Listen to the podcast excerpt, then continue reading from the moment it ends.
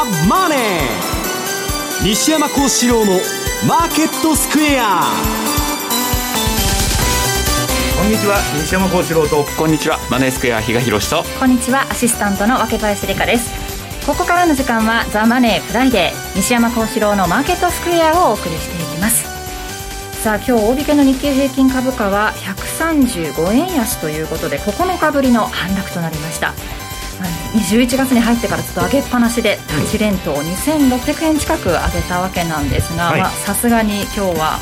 金使うからまあ週末ですし、えー、まあリグ人はリグし、まあ、そこそこいいとこまでやってるっていうことで、えー、あれなんでしょうけど、まあ、あの株はね、はい、そこそこうねりが出てるんですけど、まあ、その割に、まあ、あの通貨の市場は動かないからどうなってるんだっていう、うまあ、あの金もそこそこ動いたし、はい、その割にはまあ通貨だとかの動きが少ないと。それはなんでなんですかという質問が結構来てまして。はい。まあ、今日もあのマネースクエアさんでレポート書いたりうんぬんしたんですけど、今日はまあその通貨市場がねなんでこういう膠着相場になってるのかという話と、まあ、あと大統領選終わって、まあ、今どんでん返しがあるのかどうかはよく分かりませんけど まああのえらく揉めてるんでその辺の話をね、えー、今日はしたいと思ってるんですけど。分かりました。そして比嘉さん、まあ、その通貨の話なんですが今ドル円現在104円の9293あたりちょっと105円を下回ってきたかなというところですね。そうですね。本当にだから月曜日だけでしたよね、えー、ドーンとまあ103円台から105円台まで戻ってきて、はい、まあ黒線もそれなりに動いていてというところだったんですがその後どんどん尻すぼみとい。うところですよね、はいえ。ー、そのあたり他の通貨に関しても詳しく伺っていこうと思います。さあ日経、えー、に東京都の新たな新型コロナウイルスの感染者発表されて374人と今日発表400人には乗らなかったんですね。どんどん増えてきましたよねさあこの番組 YouTube でも同時配信中です。資料もご覧いただきながらお楽しみください。動画については番組ホームページをご覧ください。そして投資についての質問なども随時受付中です。ホームページのコメント欄からお願いします。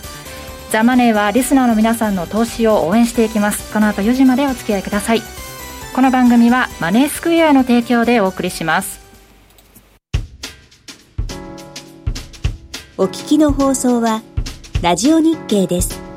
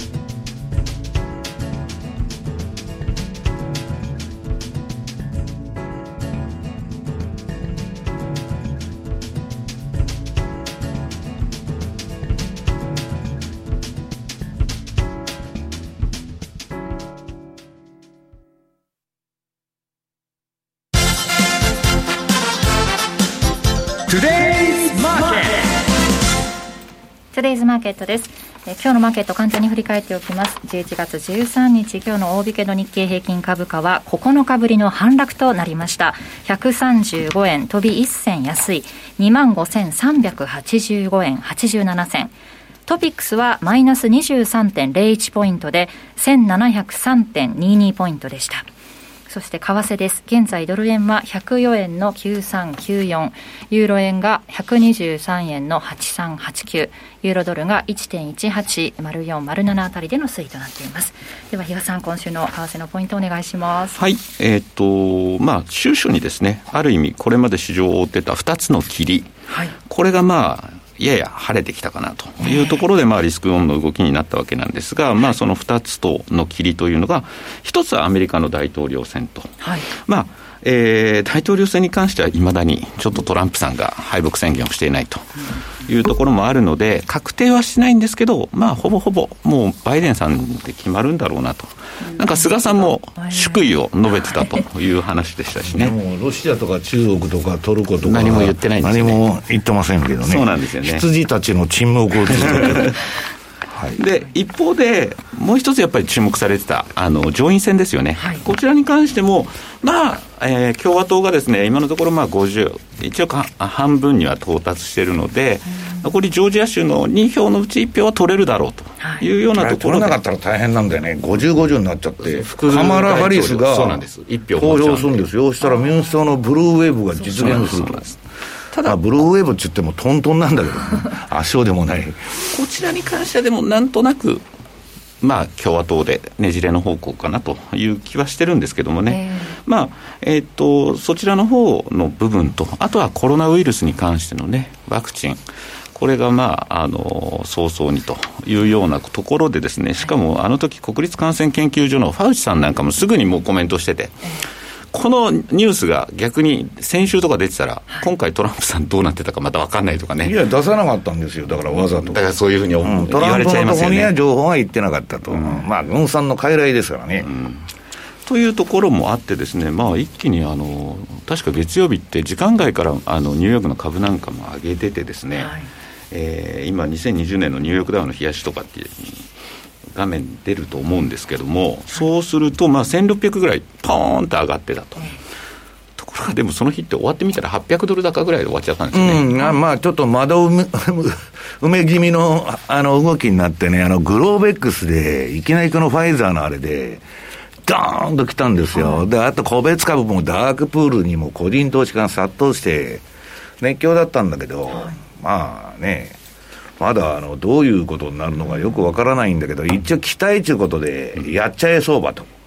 いうことなんですね。90%以上の有効性ということいや、だから何が有効なのか、まだ詳細って何 も出て出てねえじゃねえですか。いうところがですね、ちょっとまあ、あったの、本当だったら、だから、あの、途中、私ね、だから西山さんにもメールやったしたんですけど、窓埋めしてくれたらいいなと、このギャップあ開けたところをですね、はい、と思ってたら結構その後株はまずまずしっかりというところ、ただそのアメリカ株以上に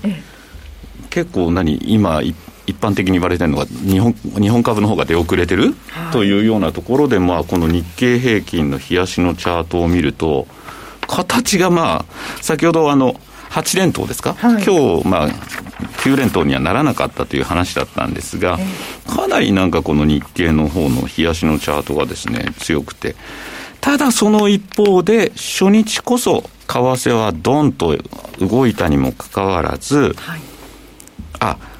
そう、その後に追随してきてないというところ、まあ、初日に関してもですね、2020年のアメリカの10年債見てて、ここのところまあ1%にかなり近いところまで来てたと。はいいうところ、さらには、えっと、日米の金利差、まあ、これ、あの数字上は米日の金利差で表してるんですけど、まあ、その、えー、そこが拡大してきたんで、ドルも買われたんじゃないかとかっていう話もあったんですが、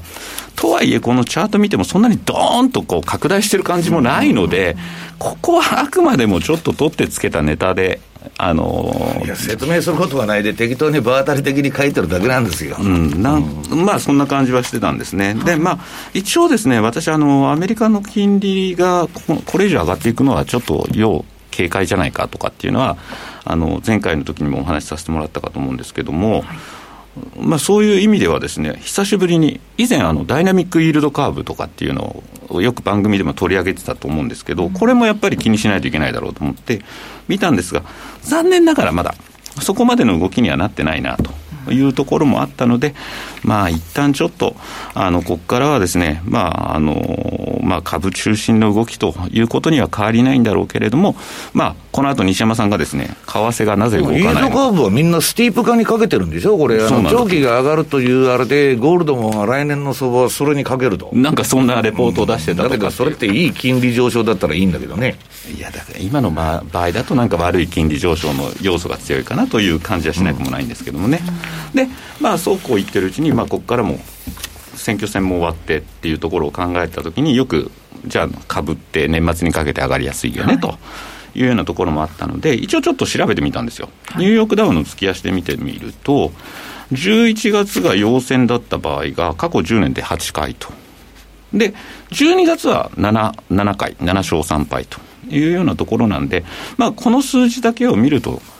やっぱり年末にかけては上がりやすいんだろうなというような、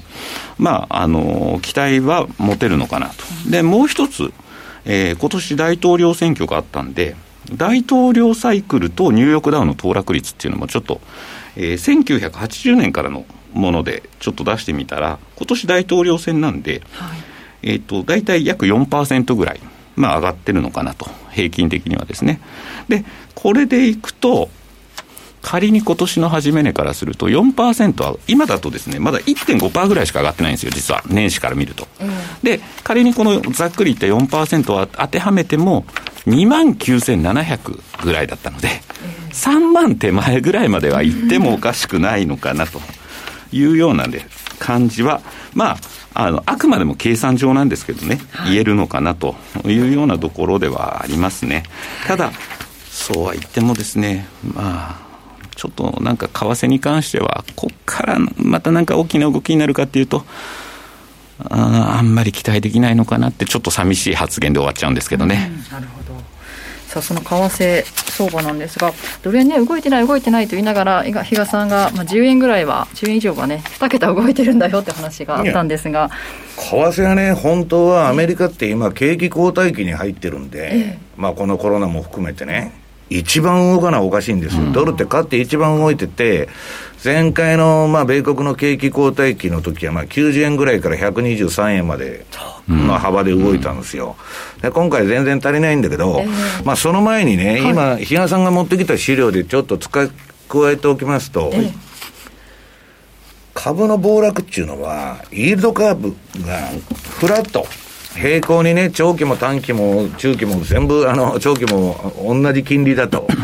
いうとこから、イールド株が立ってくる、今みたいにスティープ化する過程で起こってるんですよ。うん、全部勝っては。はい、だから、長期金利が上がってるっていうことは、これ今、景気いいっていう説明して金利上がっとるって言っとるんだけど、いいわけねえじゃねえですか。まあだからまあいいとこ取り相場やってるんですけど、まあこの相場の転機になったのはね、えー、っと、その、大統領選の日の反応と次の日の反応ともう全然違うんだけど、相場。とりあえず大統領選の終わった後は全部買いに行ったわけ。ドルだけ売られた後の下、金から何から全部買っとると、もう整合性が何もないんですよ。とにかく何でも買ったれと。で、次の日反省をするあれなんだけど、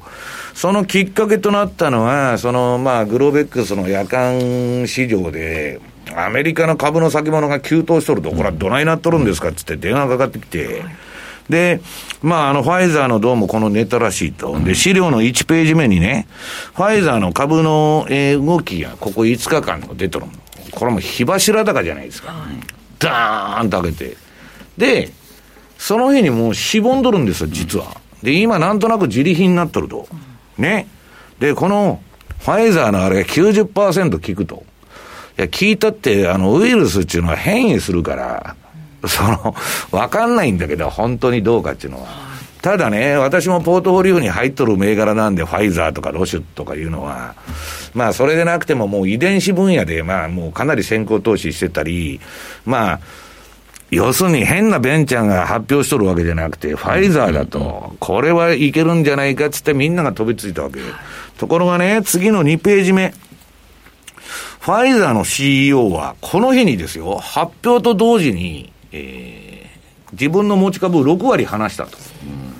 で、これはね、前から、あの、売る予定になってたらしいんだけど、はい、役員会の承認も取って、で、合法だって言っとんだけどね、ワクチンが90%うんぬん効くっつって、その、臨床のあれが出たという同時にね、株を売ると。これはまあ自作自演ですわな、普通に考えたら。なんだ、こんなことやってもええんかいと、いう話がそこら中から、まあ、吹き出とるわけですよ。で、別にファイザーだけじゃなくて、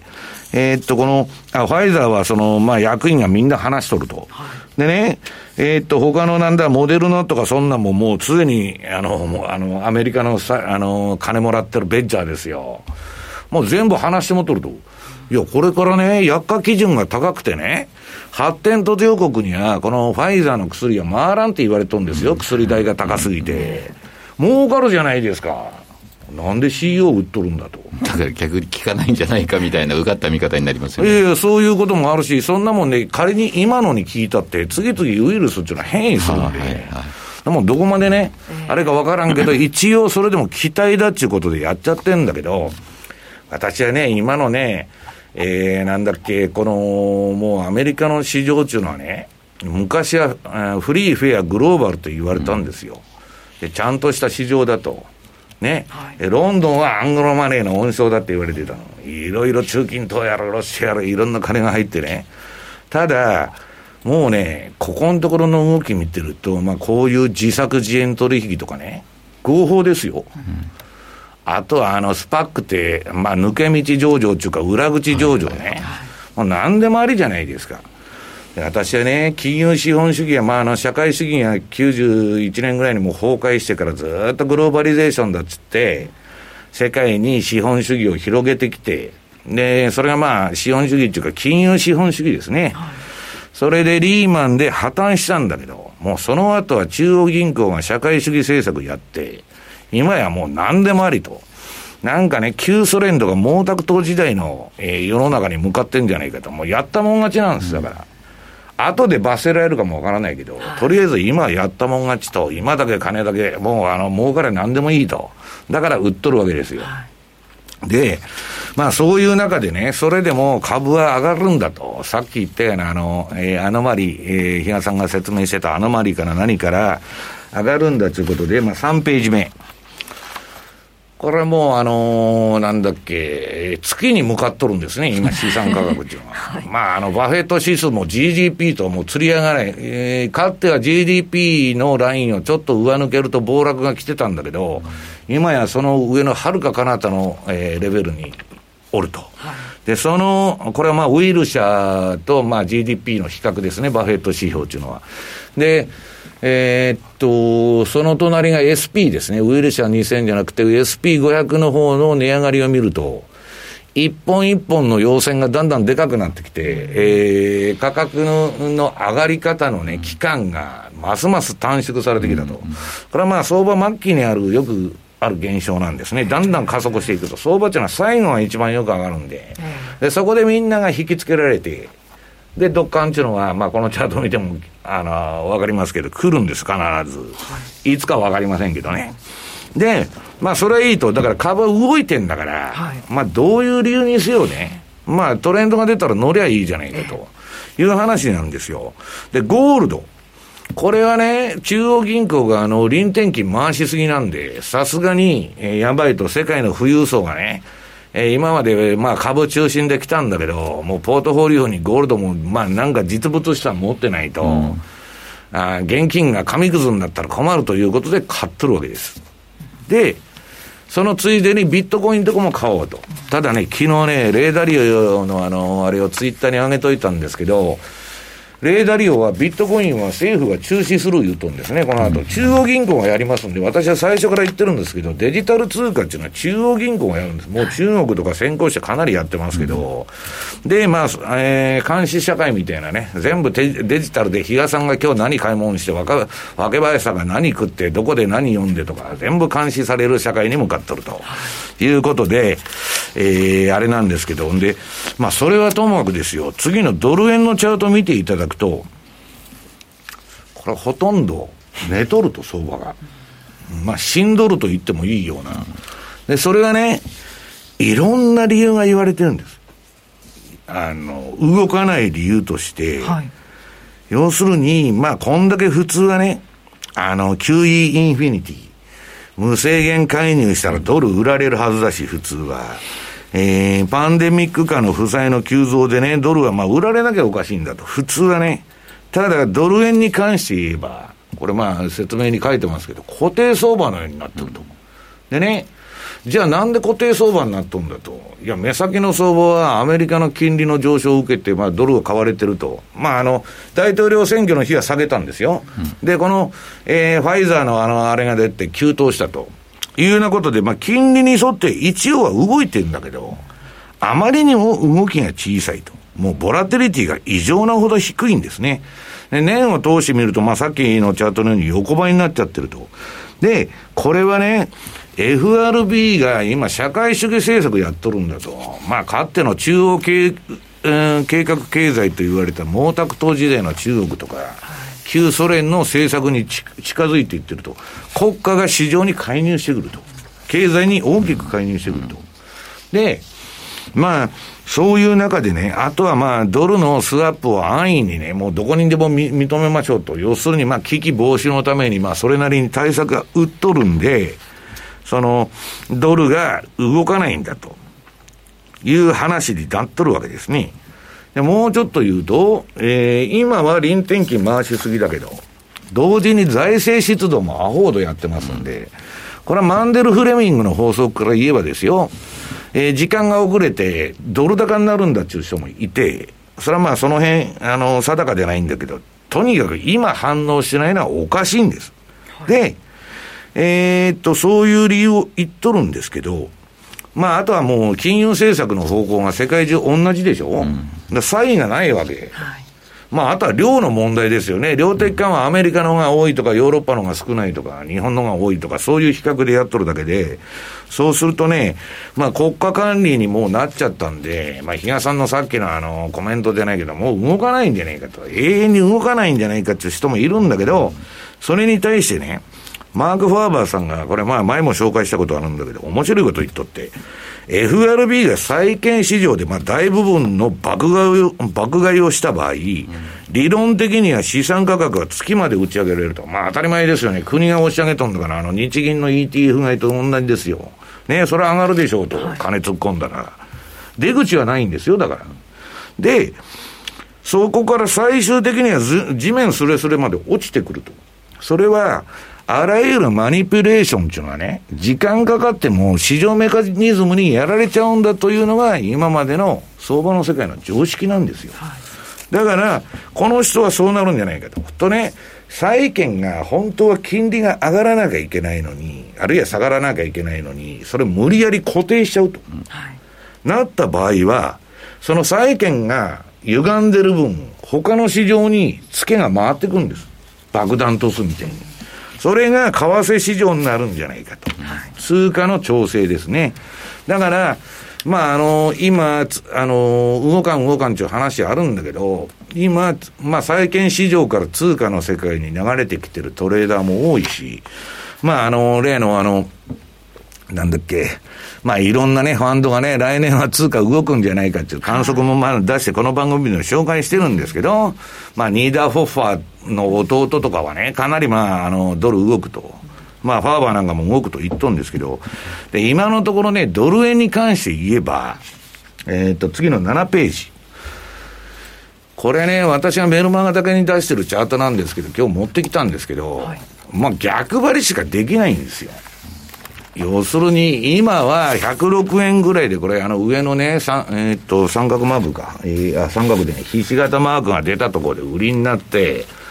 で、だらだらだらだらやってるだけの話で、普通だったらね、101、2円なんか年末までにやりに来そうな相場ではあるんだけど、どこからか変な玉が出てきてですね、今のこのコロナの状況で、円高になったら、日本企業ってね、平気でリストラやるよんですよ、首切りを。まあ、円高が来ると必ずやるんです。例外なくやってるんですから。ね、ブランディングっていうのはないんで、えー、利益率がすごい低いんですね、日本企業っていうのは。で、まあ、そういうことで、その繰り返しを延々やってるわけです。円高になってはリストラ、円高になってはリストラと。で、まあ私はね、ちょっとよくわからないんだけど、うんと、この金利の動き見とってもですよ、えー、9ページ。これ、選挙結果が出たバイデンだっつって、デフレシナリオなのか何なのか知らないけど、今度債券買っといて、で、そこから今度切り返してですよ、一日も経たない間に。これ何やっとるかっつったらね、こんなもん真剣に論じてるのが馬鹿らしくて、あの、売ったやつが買い戻したり、買ったやつがぶん投げとるだけの話なんですよ。で、大して、あの、意味はないと。日替わりメニューと。で、私はね、今さっきあの、日経平均のが有望じゃないかって、ひが、ひが、まあ、しっかりしとると比嘉さんが言っとったんですけど、はい、それはね、次のニューヨークダウのチャート見てもらうと、これは汚いって、タイトルついてますね。汚い、汚いというのは、上の標準偏差と ADX、ADX 赤で青が標準偏差なんですけど、はい、これの動きが汚いんですね。なんか循環的になんか、あのー、いまいち、えー、汚いと。はい、で今、ボラティリティレベルがかなり高い位置から買いトレンドが出てる。これちょっとね、あの、私今11、12決算作業でね、大変でね、目から火が出てるんで、ちょっとあの、10日までのチャートになっちゃってるんですけど、はいえー、そういうことはあんまり、えー、私は、えー、ニューヨークダウを買いたくないと思ってる。ところが次の日経、これは、地利高から持ち合い離れを起こす。この地利高っていうのはなかなか崩れないんですね。ボーンと上がったらボーンと下がるけど、じりじり来て、それでね、この、みんなトレンドラインとか、うんぬんだとかいろいろ引いたりなんかいろんなチャート持ってきて線引いたりしとるんですけど、はい、ほとんど意味がないんです。ね。もうこうなってくると。いやいや違う。そのトレンドライン引いてたって、はい、騙しばっかりなんです、普通は。で、騙されないためには何をするかというとね、はい、2ヶ月以上モンドルとこから離れなダメなんですよ。ね。で、これはそれを離れて、で、前の高値も抜いとると。これは絶対目つぶって乗らなダメだと思う。その、上げとる理由がね、なんであれ、ええ、いう局面だった。で、これはかなりの、その、えー、休養十分からですね、はい、えー、この標準偏差と ADX が低い位置から上がり出したと。綺麗にちゃんと、うん、だけど、そんなに、じゃあ行くのかよと。はい、いうと、私は全く期待しとらんわけですね、そこには。で、次の、えー、12ページ。ラリーは早くから日本海、日本海と。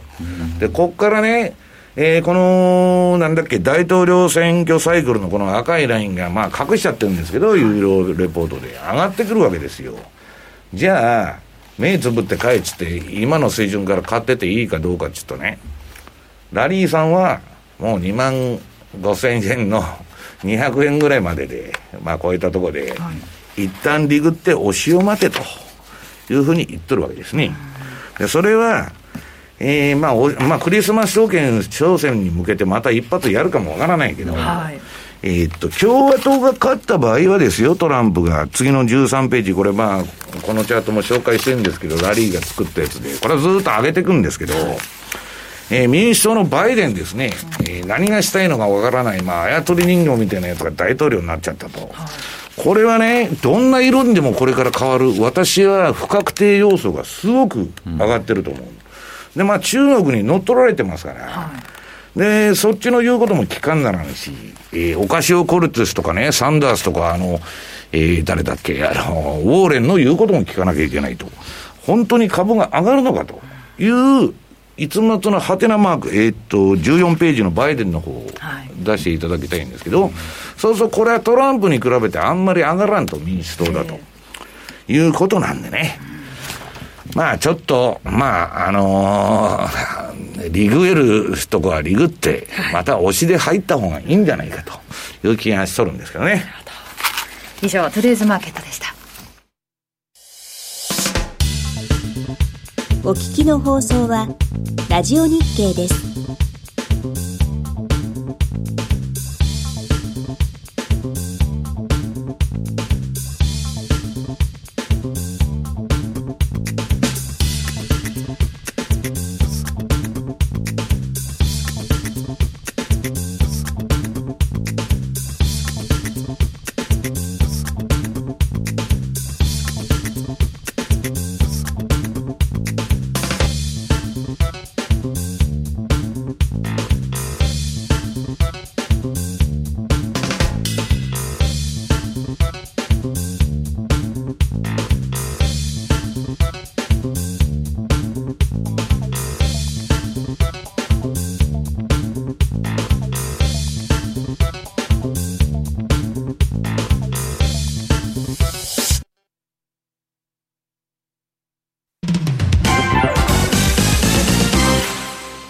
ネースクエア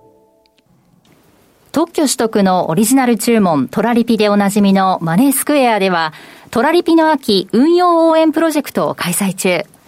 今まで以上にあなたに寄り添うトラリピへのメッセージのもと新しいサービスをお届けしております。9月26日には待望の新通貨ペアオーストラリアドル、ニュージーランドドルを満を持して導入。トラリピ史上最強通貨ペアとして、オーストラリアドル、ニュージーランドドルの特徴や、トラリピとの相性、そしておすすめの戦略を特設ページにてご紹介しております。もちろん最大50万円キャッシュバックキャンペーンも引き続き開催中。まだマネースクエアのトラリピ運用に触れたことがない方、ぜひこの機会にご検討ください。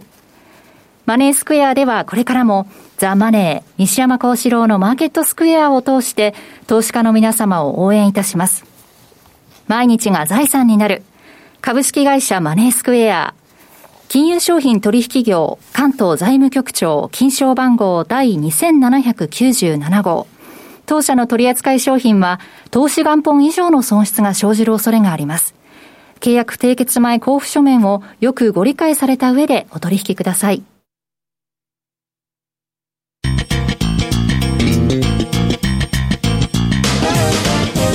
西山幸四郎のマーケットスクエア。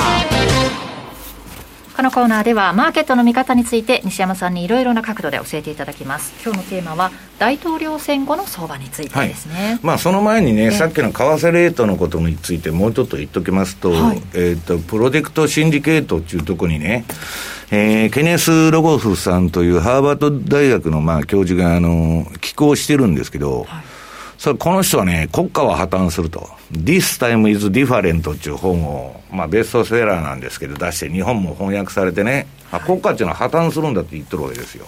で、こいつ何言ってるかって言うとずっと、インフレにして借金帳消しにせってずっと言ってるの。うん、ねそれはいいんだけど、今のね、この人に言わすと、うん、為替の膠着状態っていうのは永遠に続くわけじゃないんだと。はい、で、相対的なインフレ率を調整した場合、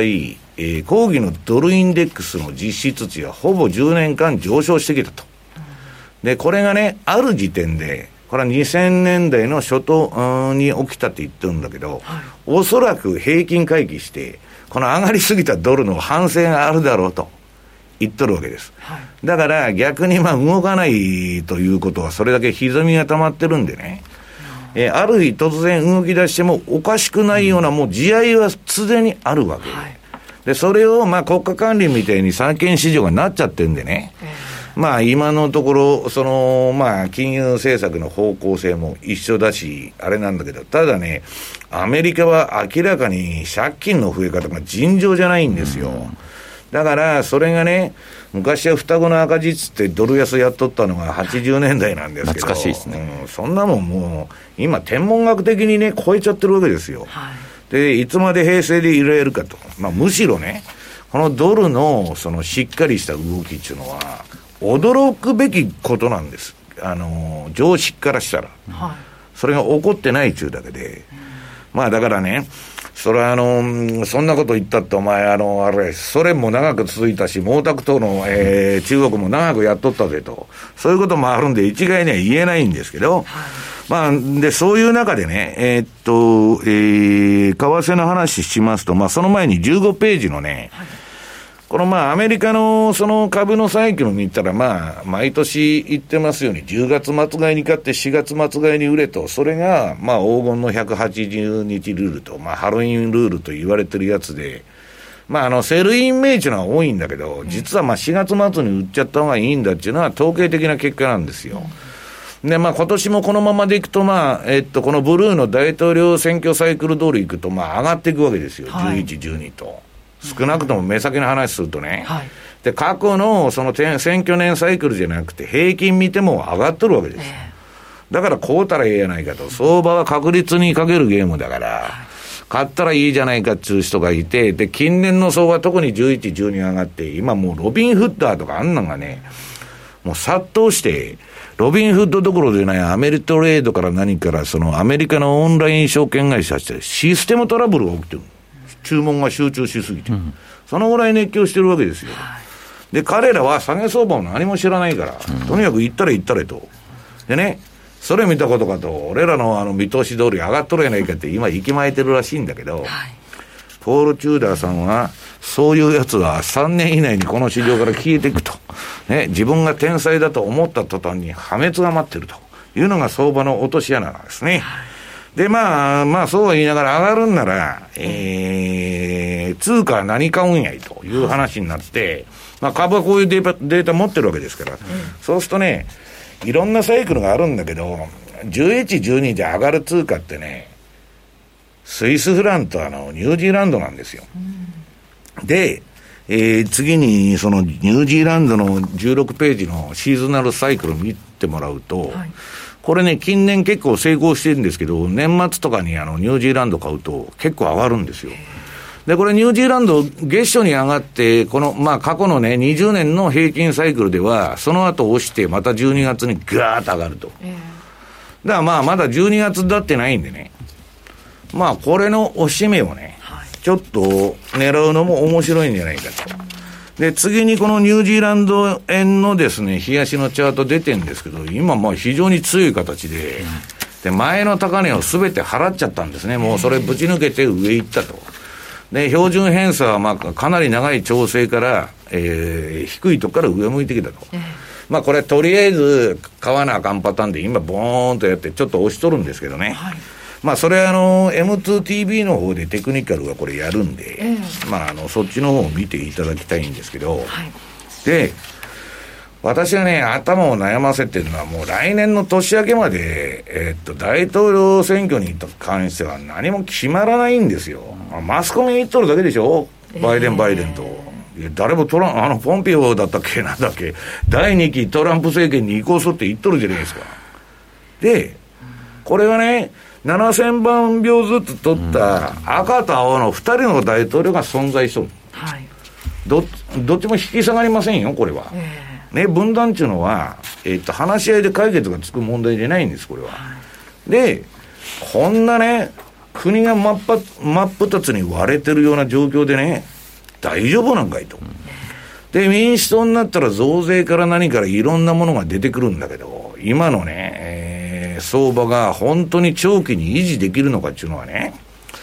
まあ私は言っとるんですけど、まあ、新しい大統領が出ると、メディアも半年間は黙っとる。はい、誰がなっても。蜜月期間みたいなの言われてますね。そうそうメディアとのね。だから半年経ったらボロクソに叩き出すんですよ。だから、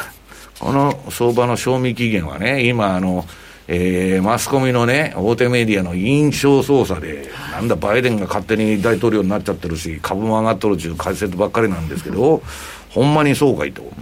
で、頭が痛いのはね、まあ、ペンシルバニアとかいろいろあるんですけど、ジョージアですよ。この上院が仮に2つとも、いえ、この前、えっと、その、共和党の人が勝ったんだけど、はい、過半数満たなかった。はいと、ジョージアの州の法律、アメリカの州っていうのは国と一緒ですから、公共事業も全部州がやるんですよ。連邦政府のやる公共事業、日本は政府が金ばらまくけど、連邦政府のやる公共事業っていうのは戦争だけなんですよ。あとは全部州がある。だからアメリカの道がその穴だらけなのはね、道を直してもらうと、ね、若林さん皆さんね、次の年から税金がボーンって跳ね上がるの。そんなん直していらんと。穴の開いた道でいいんですと。いう、ある意味で無駄な公共事業行われないんですよ。だから日本みたいに。日本はいくらでもね、えー、くれくれと。もっと出してくれと。はい、まああの、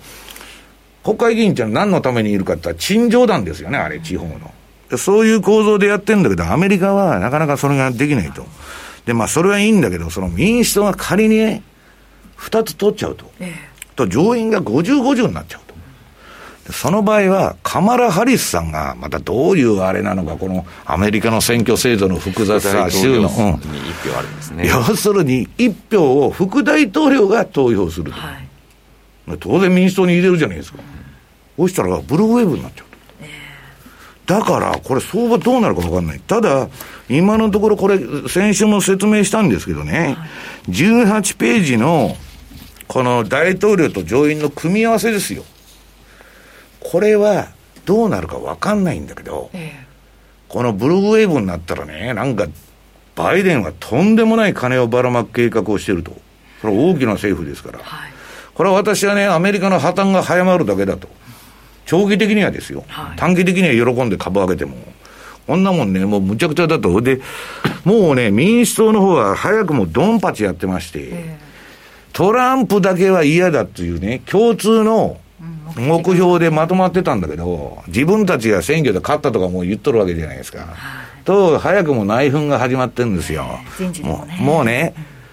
あの、全然違うやつが2つが一緒になってるんですから。ね、軍産複合体の戦争やとですよ、えー、なんだ、極左みたいなグループが、話が合うわけがないでしょ。はい、だから、まあ、そのうちドンパチやり出すんじゃないかと。でね、それはまあ私が言ってるんじゃなくて、この19ページのフィナンシャルタイムズですね。はい、まあ一応新聞の中でクオリティペーパーとは言われてる。で、まあ、バイデン政権は最初からレームダックやと。ね。レームダックちゃんもう何にもできんとこのもん。アヒルでね、ねもうあの、えー、フラフラになっとるアヒルみたいなもんだと。で、粘り強い右派が暴敗、トランプの亡霊が付きまとう米国と。要するに半分の7000万人はトランプを、それも民主党と違って熱狂的な支持者なんですよ。大草原の小さな家で。アメリカ派遣なんかいりませんと。ね、わしらの生活を良くして、えー、大草原の小さな家のアメリカの建国の理念のアメリカに戻してくれっていう勢力がいるわけですよ。はい、これは折り合いがつかんだろうと。だから、そんな中でね、バイデンが政策って言ったって、比嘉さん、何すんの、この人。私はだからね、そんなに長くないと思ってて。そういう意味ではもうとにかく。カマラ・ハリスに交代ですか？いや、そこまでまあ、は言わないですけど、とりあえずもうこの人がやれるのって、コロナに俺たちは打ち勝ったんだって、そこまで言えるのがもう。それは大統領税でできるからね、うん、コロナの政策っていうのは。だけど、あと上院にもしね、今度、比嘉さんが言うように、ジョージアで、えー、勝って、共和党が一つでも取ったら51になるから、アラスカでも勝っとるから、そうするとねじれのあれになるわけでしょ？うん。な共和党は大きな政府は反対ですから、はい、何の法案も通らんのじゃないですか。確かに桁違うんですよね、うん、いやだから桁違うってね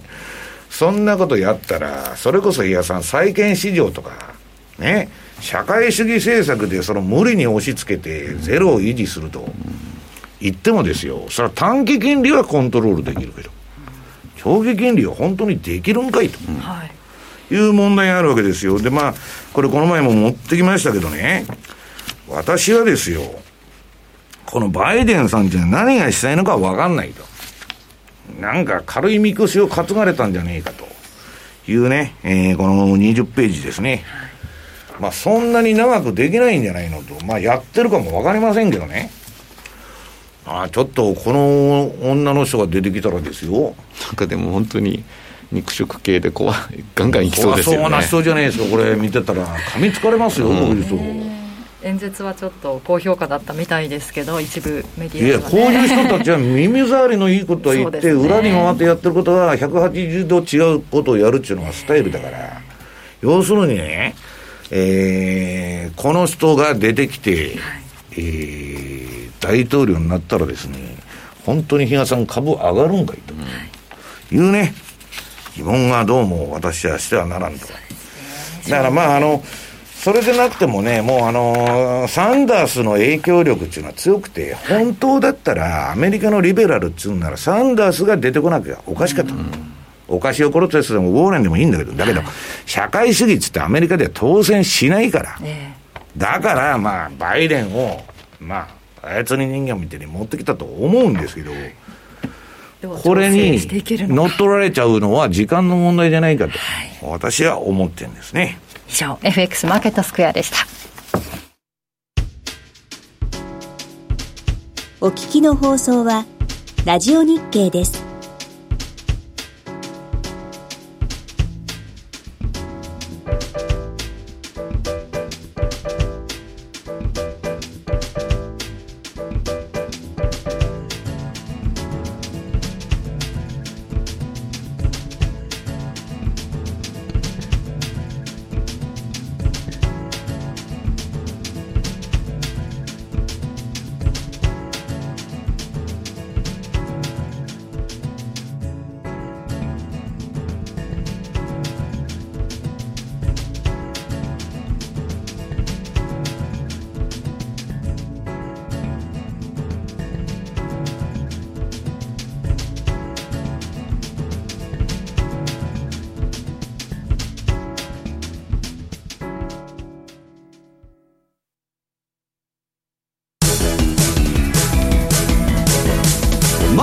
ト投資戦略。さて来週に向けてマネースクエアの FX 投資戦略伺っていきます。比嘉さんお願いします。はい。まあずっとですねまああの蚊帳の外に置かれてたトルコをですね ちょっと今回久方ぶりに取り上げようかと思ってるんですけど、はい、上がったんですよね、はい、1か月半あのもう本当に先週末ですか。あの中央銀行総裁あの You are fire ということになってですね、はい、エルドアンから突きつけられ、はい、であの娘婿財務大臣これも私は辞職するんだってなんかツイッターかなんかでいきなり言い出して、はい、それで、まあ、あの今回新たに就任することになったその、まあ、中央銀行総裁並びに財務大臣も一応サンダースが認あサンダースじゃない。エルドアンが認めたと、い。うこともあって、で実は今回その中央銀行総裁に就任したのは以前に利上げをしてた。人なんですね。で、うまくとあのエルドアンをちゃんとこう説得できてたというふうに言われてるという期待感から、一旦ようやくこれまで売られてたあのトルコリラがですね、ちょっと今、その買い戻しの動きになってきてというところではあるんですが、来週、もうあの政策決定会合が控えてるというのがあって、はい、で一時はですねもう6%ぐらいの利上げが必要なんだとい。うふうにも言われてました。でまあ最新のあれを見ると4から6%ぐらいっていうふうにも、あの利上げ見られてるんですけど、逆に最低でもこの4やらないと、